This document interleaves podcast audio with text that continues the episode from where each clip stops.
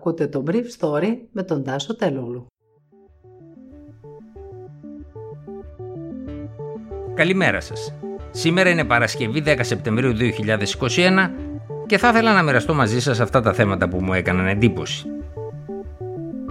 Ακροβατώντας μεταξύ της ανάγκης για την αναθέρμανση της οικονομίας και της απόκρουσης των πληθωριστικών πιέσεων, η Ευρωπαϊκή Κεντρική Τράπεζα περιορίζει ελάχιστα την ποσοτική χαλάρωση.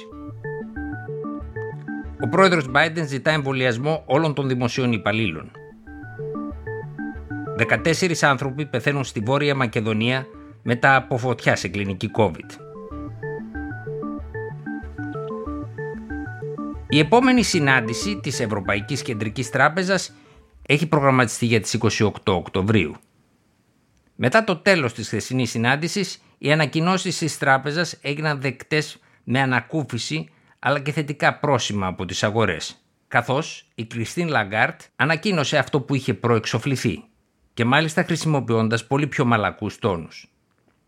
Η αγορά ομολόγων μειώνεται, αλλά δεν ανακοινώθηκε πόσο.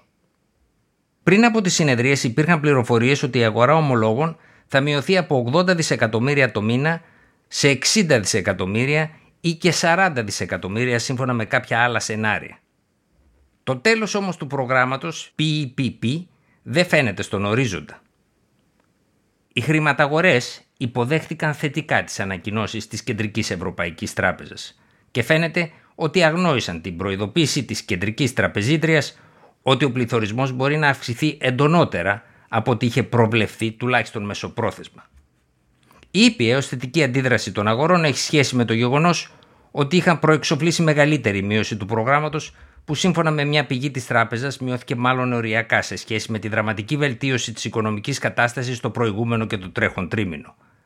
Από αυτή την άποψη, η χθεσινή απόφαση δεν μοιάζει να έχει οποιαδήποτε αρνητική επίδραση στις εξαγγελίες του Πρωθυπουργού Κυριάκου Μητσοτάκη στη Διεθνή Έκθεση της Θεσσαλονίκης.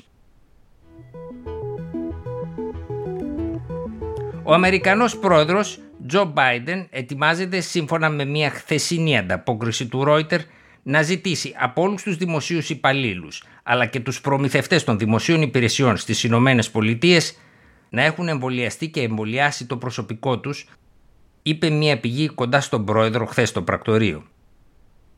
Τον Ιούλιο ο Biden είχε πει ότι οι δημόσιοι υπάλληλοι είτε θα πρέπει να εμβολιαστούν είτε θα πρέπει να φέρουν συχνά πυκνά τεστ ώστε να μπορούν φορώντας μάσκες να επιστρέψουν στις θέσεις εργασίας τους.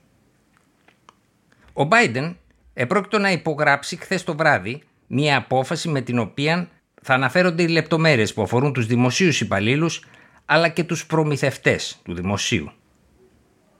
Χθες το Υπουργείο Αμήνης των Ηνωμένων Πολιτειών ανακοίνωσε ότι θα ολοκληρώσει ένα πρόγραμμα που θα καλύψει το επόμενο διάστημα 2,5 εκατομμύρια ανθρώπους σε μια προσπάθεια να επεκταθούν οι εμβολιασμοί και σε τμήματα του πληθυσμού που είναι εξαιρετικά δύσπιστα. Η εκπρόσωπος του Biden, Τζεν Ψάκη, είπε την Πέμπτη ότι ο Biden θα θέσει ως στόχο την επέκταση του εμβολιαστικού προγράμματος στον πληθυσμό έτσι ώστε να καταφέρει να κρατήσει τα σχολεία ανοιχτά.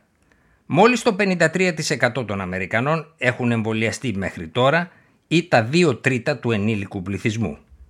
Η επιδημία έχει σκοτώσει πάνω από 650.000 Αμερικάνους. Η φωτιά στο προσωρινό νοσοκομείο του Τέτοβο για την αντιμετώπιση της COVID-19 είχε σαν αποτέλεσμα χθες τα ξημερώματα το θάνατο 14 ανθρώπων. Ο πρωθυπουργός της χώρας, Ζόραν Ζάεφ, αποκάλεσε το συμβάν τεράστια τραγωδία πριν φτάσει στο Τέτεβο χθες το μεσημέρι. Ο υπαρχηγός της πυροσβεστικής Άσο Τραίτσευσκι είπε ότι ο βασικός λόγος εξάπλωσης της φωτιάς ήταν πως το προσωρινό νοσοκομείο ήταν κατασκευασμένο από πολλά πλαστικά τμήματα με αποτέλεσμα η πυρκαγιά να εξαπλωθεί ραγδαία σε κάθε τμήμα του. Το νοσοκομείο είχε εκτιστεί τον περασμένο Δεκέμβριο, καθώς η χώρα προσπαθούσε να εξασφαλίσει επιπλέον κλίνες για τον κορονοϊό. Μόλις το 30% του πληθυσμού της γειτονικής χώρας έχει εμβολιαστεί κατά της COVID-19. Στη Βόρεια Μακεδονία έχει δώσει εμβόλια και η Ελλάδα. Ήταν το Brief Story για σήμερα Παρασκευή 10 Σεπτεμβρίου 2021.